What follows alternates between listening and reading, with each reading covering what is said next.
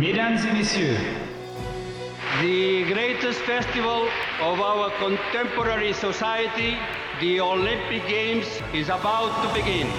this is gonna be close.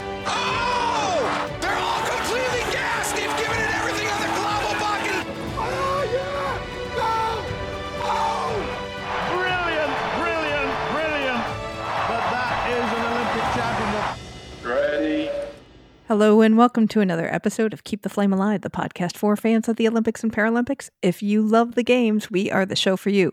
Each week we share stories from athletes and people behind the scenes to help you have more fun watching the games. I am your host, Jill Jaracz, joined as always by my lovely co-host Alison Brown. Alison, hello, I've how got are my you? apples and sugar cubes, so I am ready for today's show. yes, this is a big equestrian themed day. I'm very excited about it because we don't often talk about equestrian. It's not one of our strengths, but it's always fun watching. And we do know I, it. I do love the horses. I do love them. You know, I've only ridden horses like a half a dozen times in my life, and I don't know anything about them, but I love them. Well, we are back from Podfest Expo. We actually got to hang out in person. I know it was a little strange. strange but awesome. And we got to learn a lot from Podfest Expo. We talked there as well about how we organized our time in China. So that was very cool. And we learned a lot of new stuff. So you may be seeing some changes on the show coming up. We're very Maybe excited. we'll get a horse. well, we've talked about having mascots, so maybe we need maybe TKFLASTAN needs an official horse along with its official fox. Put that on the list. okay. So, Horse Talk Part 1. We are talking movie club today. Film buff Fran is back with a Jappeloup, the 2013 French film set in the world of equestrian show jumping. Take a listen. Fran, welcome back. We are talking Jappeloup, the movie about the horse that took Seoul 1988 by storm. Tell us all about it. Well, this is a foreign language film, which is a little deviation from us. I think the last one we did was Gold, and we loved Gold. This movie was made in 2013. It is directed by Christian Duguay, and it stars Guillaume Canet as Pierre Durand, who is the equestrian who ends up buying Jappeloup from their owner and turning him into an Olympic champion. You know what? I didn't know what to expect from this movie. I didn't know anything about the equestrian. I purposely didn't look to see what happened in both the 1984 Olympics in Los Angeles and the 1988 Seoul Games, just so I could just kind of enjoy the movie and see how it all plays out. And I thought this movie was really well done. It just had a lot of heart, it had a lot of feeling. It seemed like it had a very dense core. It just wasn't a sappy movie. And I really, you really felt for all the characters. I think they they gave very different nuanced performances and you really knew how each of them felt. We start out with Pierre as a young boy and you see him doing a different type of equestrian event and he falls off his horse and his mom is petrified and then she tells her husband Serge to switch him to equestrian jumping because it's safer. And she doesn't want her son to get hurt. And so that starts Pierre's lifelong enjoyment of horse riding. And he actually stops riding and decides to become an, a, uh, a lawyer. But then he's pulled back by his love of the sport when they decide to buy Jappeloup. What did you both think? I loved it. It had all the tropes that we always talk about the training oh, montage, yeah. the romance, the, you know, underdog, the come from behind, the tragic death of the father. Oh, The- horrible. Oh, the losing in 84 to come back and win. And yet, the way they put this film together, like you said, the performances were very good. The heart was solid. It did not feel schmaltzy. No. And it had It George felt Michael. And it had some wild music background great. music. Yeah, we had we had some George Michael, we had some talking heads. I did not understand why that was there. And we had Donald rem- Sutherland. what more could you ask for? random cameo by Donald Sutherland as the grizzled American. And the other thing that this had, which we seem to have forgotten as a trope when we go to European movies, namely Chariots of Fire, the obnoxious American athlete who yet has a good you know has a good heart and trying to takes it up. So this reminded me in some ways of chariots of fire in that it has all the tropes and yet it came together hmm to be a really really enjoyable film I would have to agree. Mm, When we got to the end, I was like, oh, I really enjoyed it. Really well done. Really good biopic. Mm. I have some issues with the timelines and what what's going on, but uh, you know, I have a lot of little nitpicky details where I spent a good chunk of the first section of the movie wondering how old he was, and I did a lot of math as as the, the dates came up to try to figure out how old is he now. Wait a second, how old was he then? Yeah But- nobody aged. The main body of the film there's the flashback to 74 and then up to 78 You really so there's about 10 years that this film really covers and nobody ages except their baby lisa who between two scenes seems to age a year. Like all of a sudden she's a bald baby and then in the next scene she's a toddler with a Mhm. full head of hair Right. Well, okay. So in 1974, when they did the original young Pierre doing his eventing, he looked like he was about nine or so. And then all of a sudden in 1978, he's getting a law degree. and I was like, wait a second. How old is he? And it turned out when I did the math, he was supposed to be about 20 in 1974 Huh. because I believe he was born in about 1955, so he was closer to 20. And then, then that made sense when he was getting the law degree and he was in his mid 20s, late 20s. By 1980, you know, six years after the original race, he's a lawyer and he quit jumping because he was mid 20s and he was college and there was like no money in it. I also wondered how long was his wife pregnant and when was she pregnant because because they had the that scene, you know, where he said, "I'm late," and she goes, "So am I." you know, and you're like, "Oh, she's pregnant." But then it looked like they went to the next scene was their wedding, and then like a while later, I, I don't know how long it was until she tells him that she's pregnant. She's quitting writing. She's going to quit writing for Mhm. nine months, and so she's been pregnant for a while because she knows, and she tells him. He's all excited and then like she's pregnant through the press conference for LA 84 and pregnant very very pregnant and in Los Angeles and I thought well this is the 80s how did they let her fly? But okay. And then like she was pregnant after that and after LA 84 they went to the beach and she's still very pregnant and they're back in France I think at this point in time like how much more pregnant? She, she was pregnant for a little while longer and then she had the baby Well, I can tell you that sometimes when you are pregnant, Fran knows this better than I, it feels like it's 14 Forever. years. Mhm. It feels But like yes, I have to agree the the pregnancy timeline and then the baby's aging timeline because then 88 comes and the baby's kind of a toddler, but she should be like 4. Older. Yeah.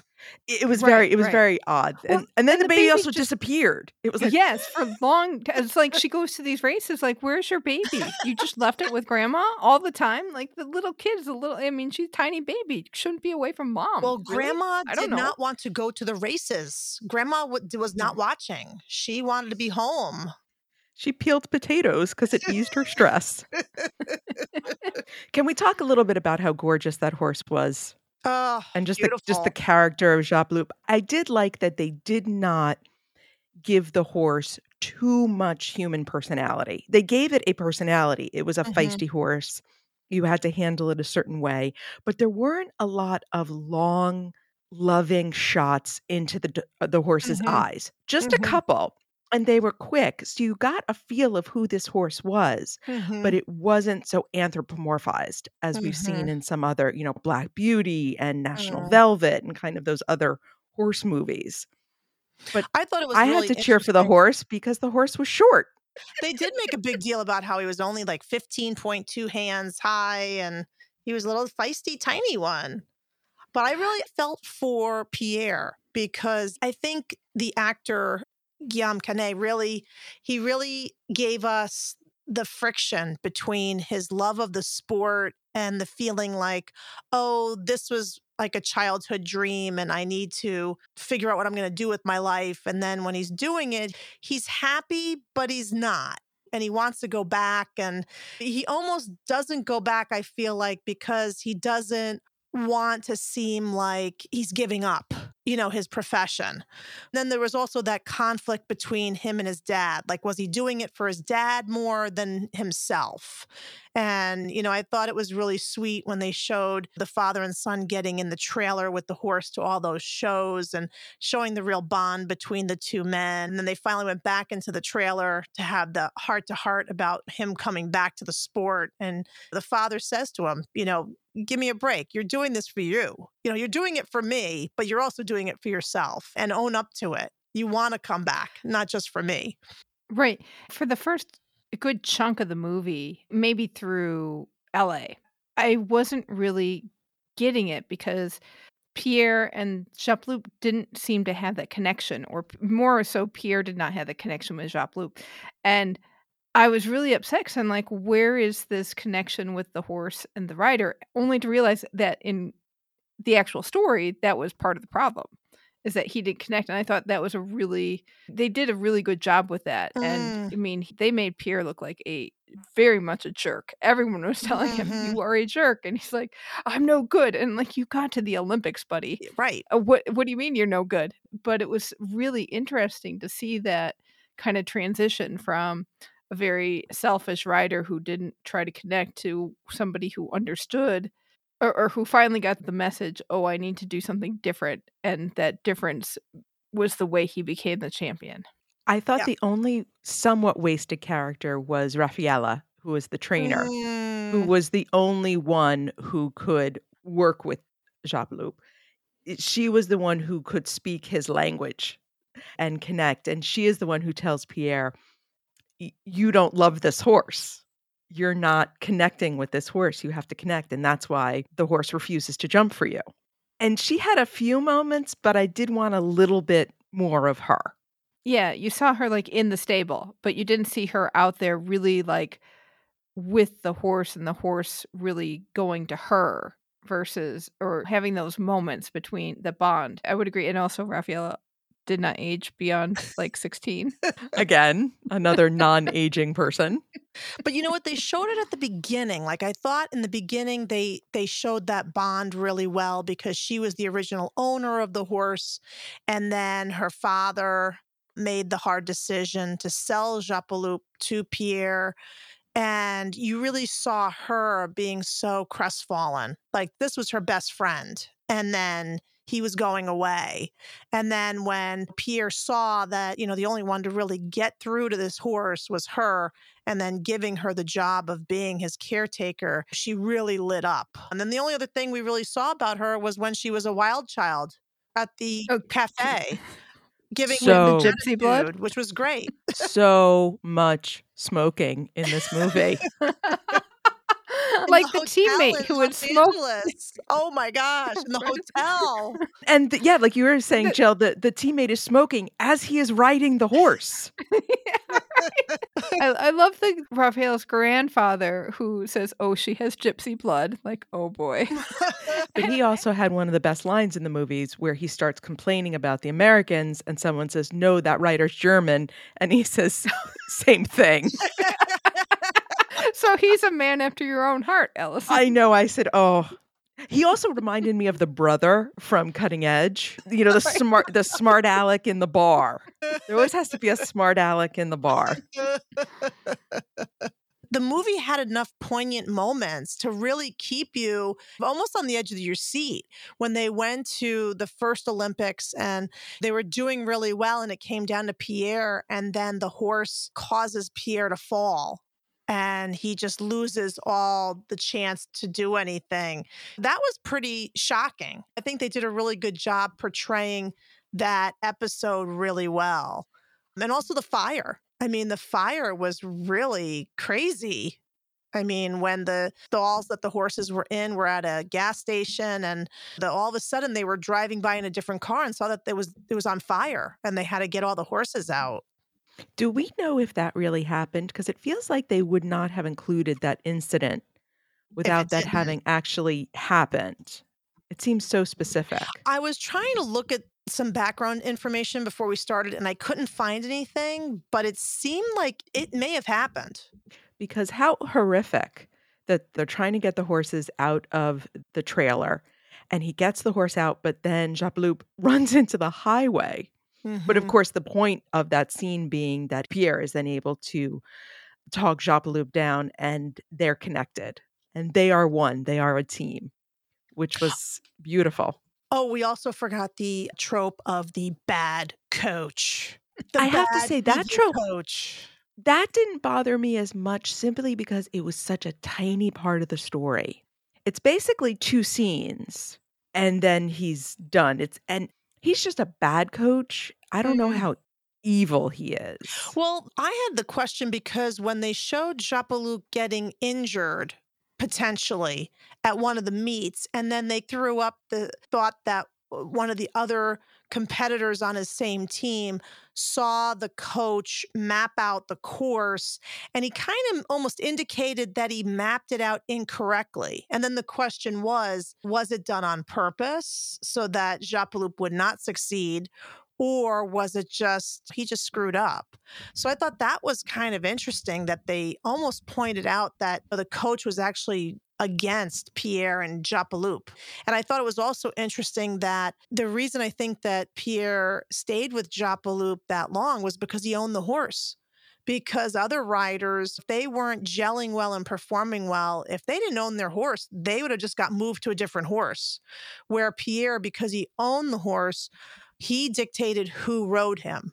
And if he wanted to ride him, he was going to keep riding him. So I thought that was really interesting. That was a major component, I thought.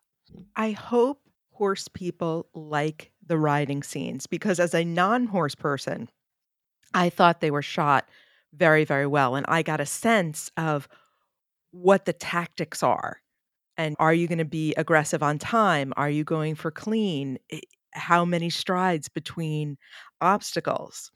I thought that was very well done. And I learned something about the sport, which I always mm. love to do with a sport movie.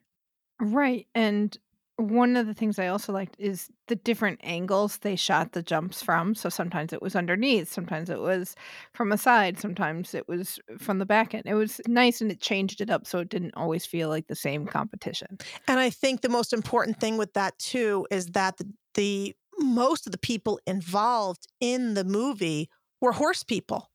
So the director was an equestrian. Guillaume Canet was a horseman. So was the woman who played his wife, Nadia. So there was so many equestrians on this film that I think that's probably what helped make the equestrian scene so vibrant and true to life. Guillaume Canet had actually given up on his equestrian c- career way before the movie, and then he had to get back in shape before they started filming. And he did all his he did all his jumping. And you could see that. I mean, they didn't cut away. You could tell it was him doing all the jumping, which was really interesting. And it, it just seemed very lifelike. You were there with him in the moment when he was doing everything. And on that note of lifelike, I thought the Olympic scenes were very well done. They obviously had permission. They used the rings, they used the official Seoul emblems, the official Los Angeles emblems, and it felt like those Olympics did. Like when they showed the LA crowd, it looked like the LA crowd. When they showed the Seoul crowd, it looked like the Seoul Stadium.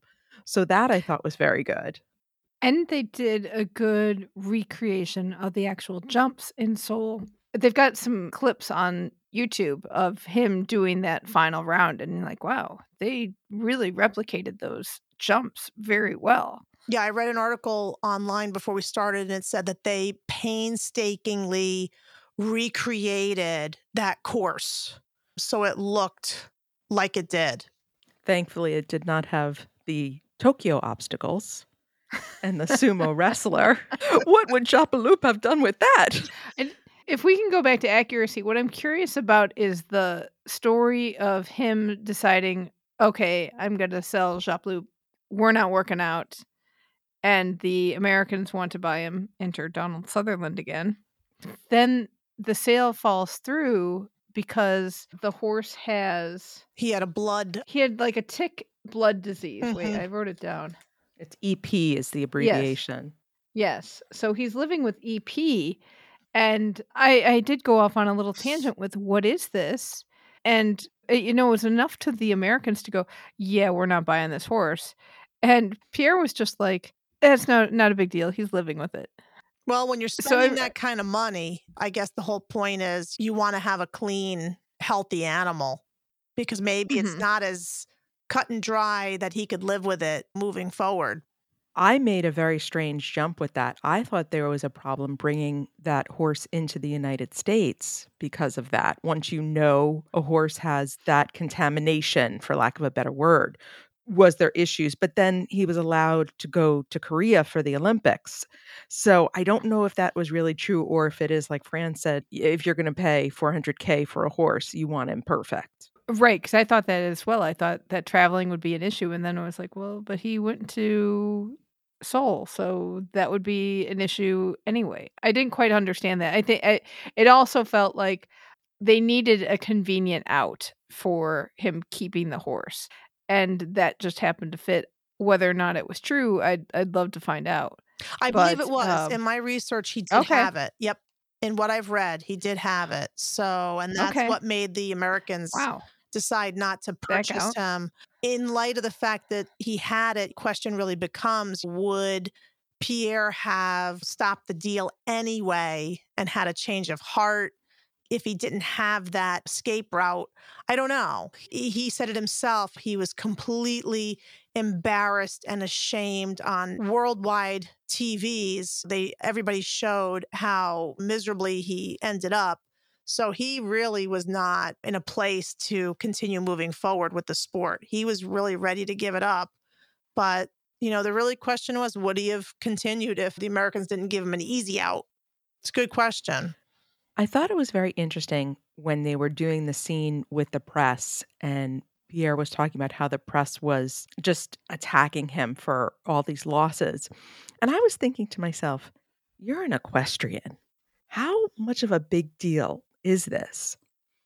And then I found out that Jappeloup had a retirement party at the Eiffel Tower Oh, yeah, he was a big deal.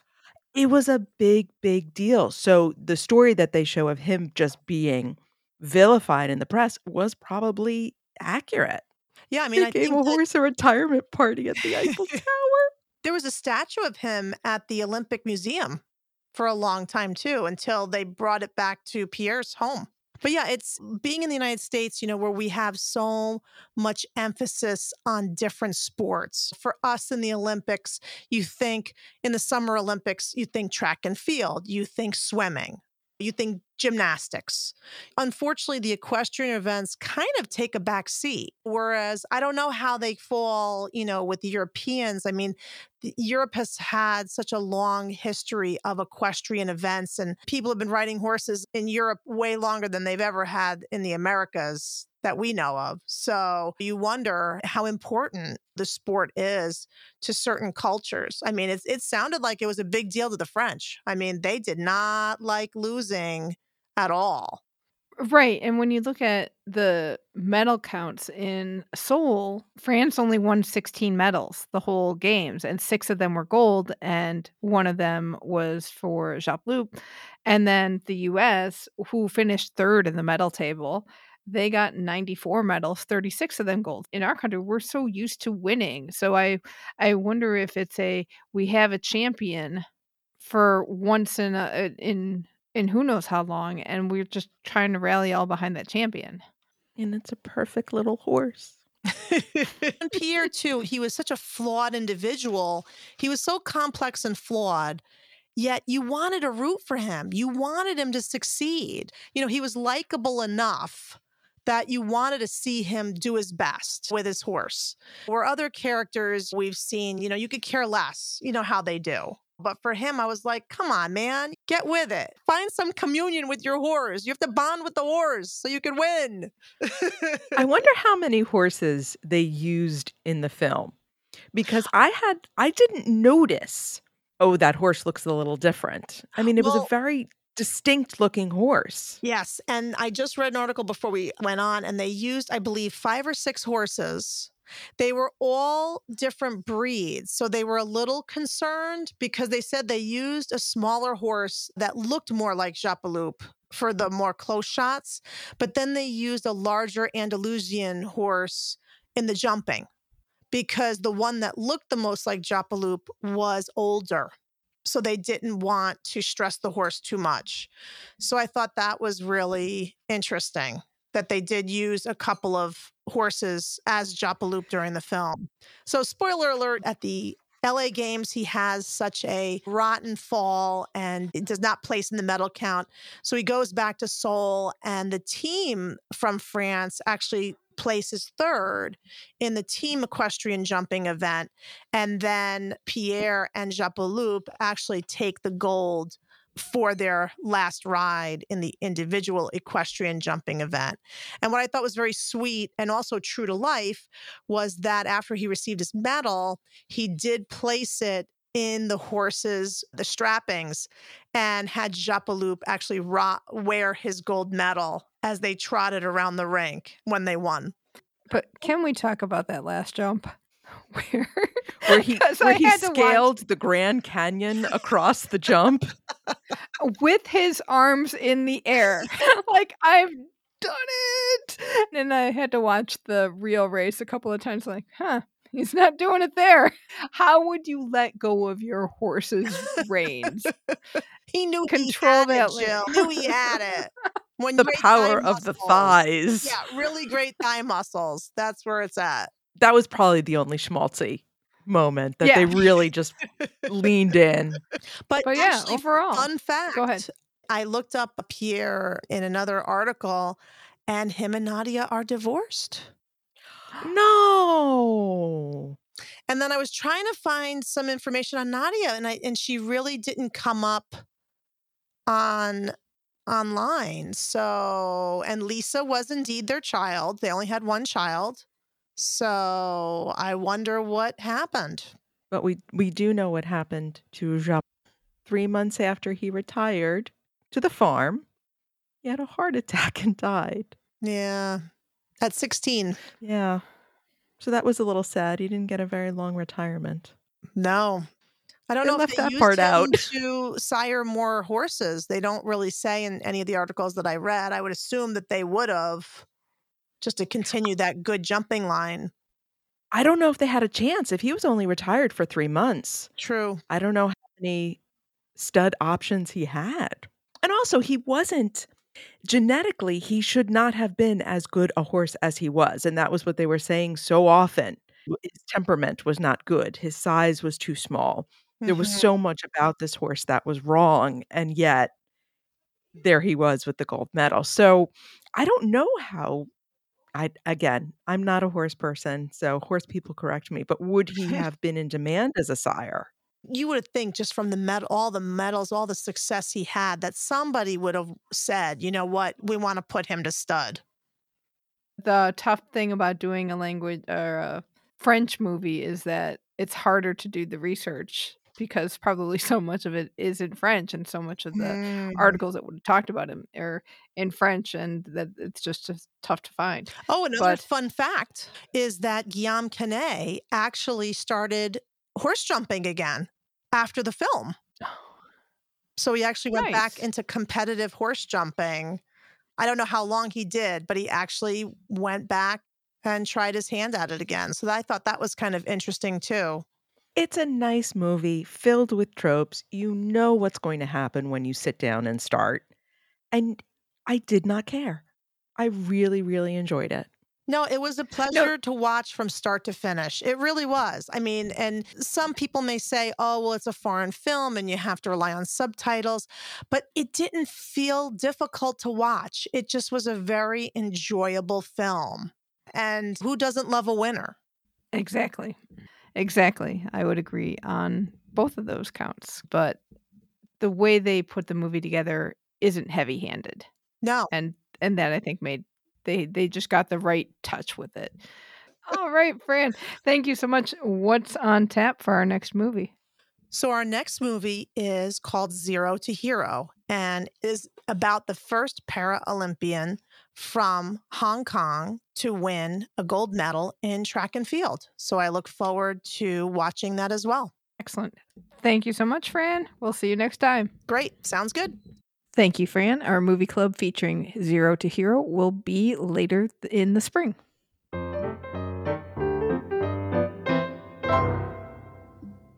That sound means it is time for our history moment. All year long, we are featuring Seoul 1988 as it is the 35th anniversary of those games.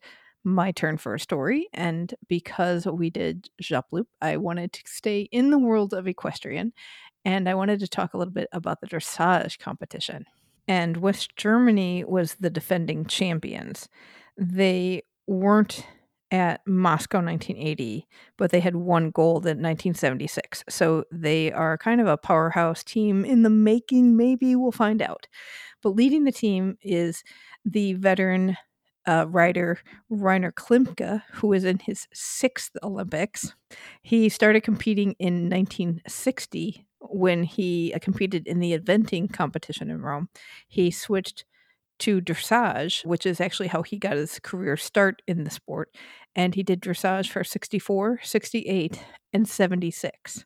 There's a little gap in there, and I'm not quite sure why, but this is one of those careers that is so long lasting, it's amazing.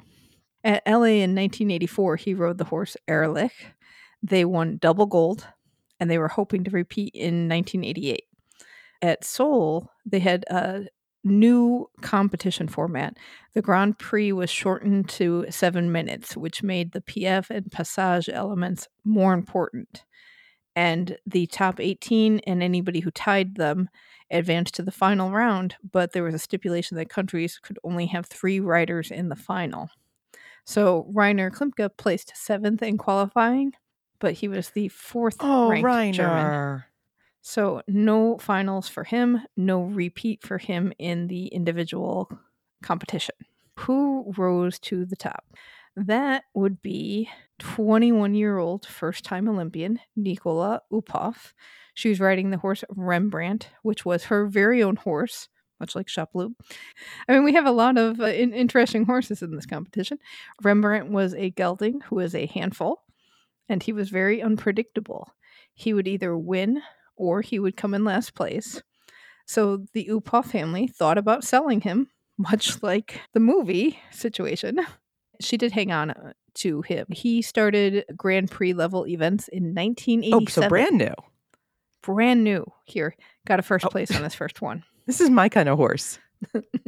Uh, also might be your kind of horse because, well, not because he was tough to deal with, because you were not tough to deal with, but he would only practice when he was relaxed. And that made team prep difficult because other people on Team West Germany didn't understand her situation. So Rembrandt had a little bit So- of a, a personality.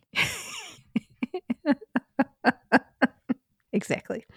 So the other teammates didn't understand what was going on, got upset with her. She got angry, almost left Seoul, but our friend Rainer Klimke persuaded her to Oh, stay. he was kind of fatherly with her, wasn't he? Oh, I like Mhm. that. Exactly. At Seoul, Rembrandt became a sensation. He wasn't perfect, but he showed himself impressively, and Uphoff handled him really well. So well that they didn't look like he, they were working. And Rembrandt truly danced in a way that no horse had ever done before. I know I see this look on your face. I wish I wish the listeners could see it because it reminds me of Tokyo, where you just fell in I love with did. dressage. I, and I did. And, and just, you know, it is really beautiful. And that his name is Rembrandt and he was particularly beautiful. It is like a movie. Why haven't we made this movie? We need more horse don't know. movies, apparently. So Uphoff wins the individual gold. In the team competition, we also have a new format. Four riders, but only the top three count towards the final score. Uphoff gets the best score on the team, followed by Monica Theodorescu on Ganymedes and Anne Kathrin Linsenhoff on Courage. Klimke's score is the one yes, that's but he was still the most important person there because he seems to have kept the team cohesion going. Yes, I would agree. The team wins the total event. Uphoff has double gold. Her victory starts a dominance by field dressage riders in the sport. And even with that, she and Rembrandt sets new standards in the sport that no one can touch. They are just amazing and captivate audiences and judges for years to come. They went on to repeat double gold at Barcelona 1992. They did compete at Atlanta 96, but he was really on the decline then. After the preliminaries, he was in eighth place and he did not pass the veterinary inspection. So Uphoff decided to retire from competition. Rembrandt, the horse, retired later that year and passed away in 2001. We cannot underestimate what a popular and extraordinary horse Rembrandt was. According, especially like when he died, just the accolades kept pouring in, much like for Jappeloup people were just enthralled with this horse. FEI judge Nick Williams judged them both at Seoul and Barcelona at the Olympics, and both times he gave them a perfect 10.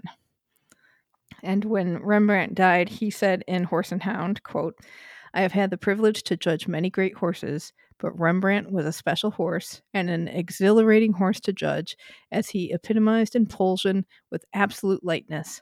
Within two strides, he was in maximum extension, and in within two strides in maximum collection with lightness. But you can never see Nicola doing anything. They had an amazing telepathic rapport. That Seoul was really the start of the West German team, or the, and that which became the German team, really dominating the sport since 1988. The only time Germany has not won gold in this event was in 2012 when they were upset by Team GB.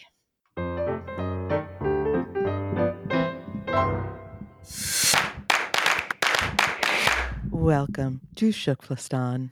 It is the time of the show where we check in with our team Keep the Flame Alive. These are past guests of the show who make up our citizenship of TKFLASTAN. What's going on in TKFLASTAN this week? So, rifle shooter Tim Sherry competed in Austria at the Meyton Cup, had the second and third highest scores in qualifying, and finished the finals in fourth and fifth place. He went on to Germany for the H&N Cup, a little bit of a tougher time there, but he adjusted his warm up for the mixed team event, which helped him start the match better and finished less than a point out of the finals. And he is very happy with the start of his competitive season. Yay! Wheelchair curler Steve Emt was named to Team USA for the World Championships, which take place in Richmond, British Columbia, March 4th through the 12th. Ryan Shane won bronze in the relay at the ISU Junior Short Track World Championships, and he'll be ke- competing at the Senior World Cup event in Dresden, Germany this weekend. Also competing this weekend are beach volleyball player Kelly Cheng and partner Sarah Hughes. They will be at the Doha Elite 16 beach volleyball event. And we've got some listener updates as well. Listener Manu has been at the European Figure Skating Champs and posting some great video footage on our Facebook group. Listener Dan went to the Winter Universiade Games in Lake Placid. And listener Meredith has been glued to the U.S. Figure Skating Champs this year and next year has noted that they'll be in Columbus, Ohio. This could mean a meetup. So keep an eye on the Facebook group for information on that. Super fan Sarah and her son went to a Team USA sled hockey exhibition in Dallas. Did we get him on the sled and just with and had him laughing the whole time? Oh my gosh, he was waving and waving to all the athletes, but I would love to see him on a sled. I bet he would just love tooling around on the thing with the sticks. And listener Nick, who worked making uh, floats at Rose Bowl, spotted our TKFLASTANi John Neighbors while decorating the Rose Bowl Tournament of Roses Parade float. So if you do anything sports related, let us know. Wear your Keep the Flame Alive shirt and snap pictures and share them with us. You can post them in our Facebook group or tag us on Insta and Twitter. You can also email them to us and we will possibly share them on the show and in our newsletter. So the tag is Flame Alive Pod. And the Facebook group is Keep the Flame Alive Podcast Group.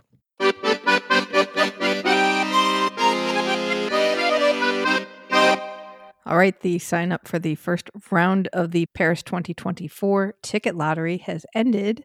The organizing committee president, Tony Estanguet, has announced that over 2.5 million people have signed up for this, and results from the lottery will be announced in mid February. 3 million of the 10 million tickets will be available in this first round, and because you are going to get a three pack, obviously, not all 2.5 million will get to get tickets in this round. There's still more chances, so don't worry if you do. But if you do get in the, the round, let us know because we'll be very excited for anybody who gets tickets in this first round.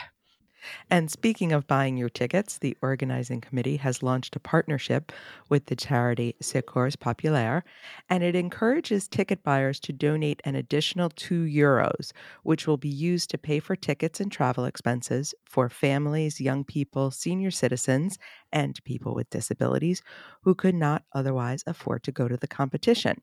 So if you are selected in the first round, there'll be a little option to add 2 euros to your purchase price.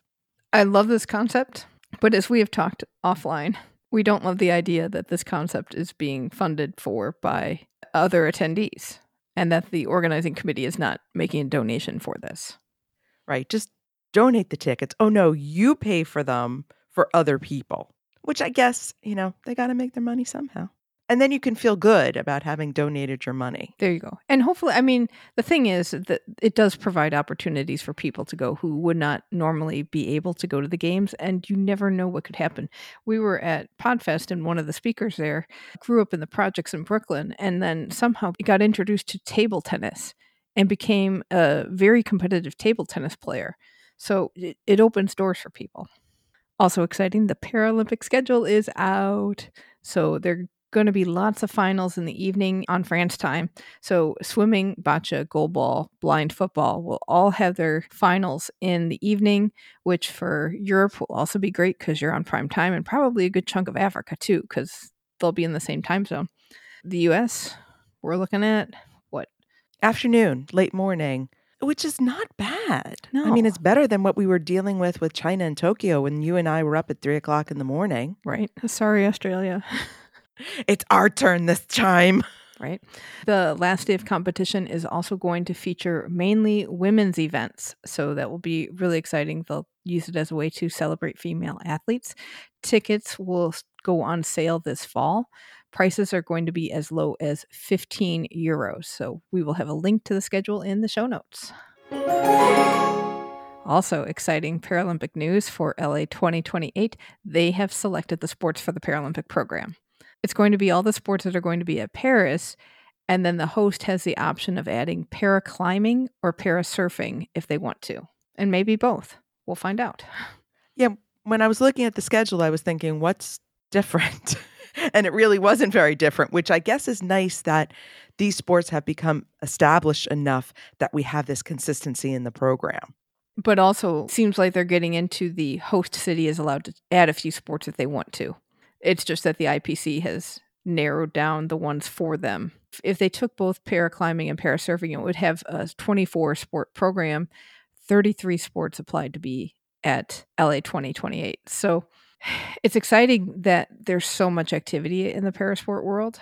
It'll be interesting to see how that program expands, especially with trying to keep athlete numbers not at bay, but trying not to make it be such a huge event, but I think the the summer games probably still has a lot of room to grow. And all the classification changes because they're coming out with a new, a whole new classification system for LA. So this is going to be fun to keep an eye on. And that will do it for this week. Let us know what you thought of Jappeloup. You can email us at flamealivepod at gmail.com. Call or text us at 208 352 6348. That's 208 Flame It. Our social handle is at Flame Alive Pod. And be sure to join the Keep the Flame Alive podcast group on Facebook. And if you want to hear more from me, be sure to uh, be sure to sign up for our weekly newsletter, which is filled with other fun stories about this week's episode. You can sign up at flamealivepod.com. And if you don't get that newsletter, get it because it's always entertaining. I never know what's in it, and I get excited every time it shows up every week. All right, next week, uh, I'm so excited about this. I mean, I know I'm excited about every interview, but this was one where we had no idea this existed, and it's an incredible to- topic to talk about. We're talking with anti corruption lawyer Andy Spalding about the efforts being made to get corruption out of hosting the games. Fascinating conversation. Be sure to join us for that next week. Thank you so much for listening, and until next time, keep the flame alive.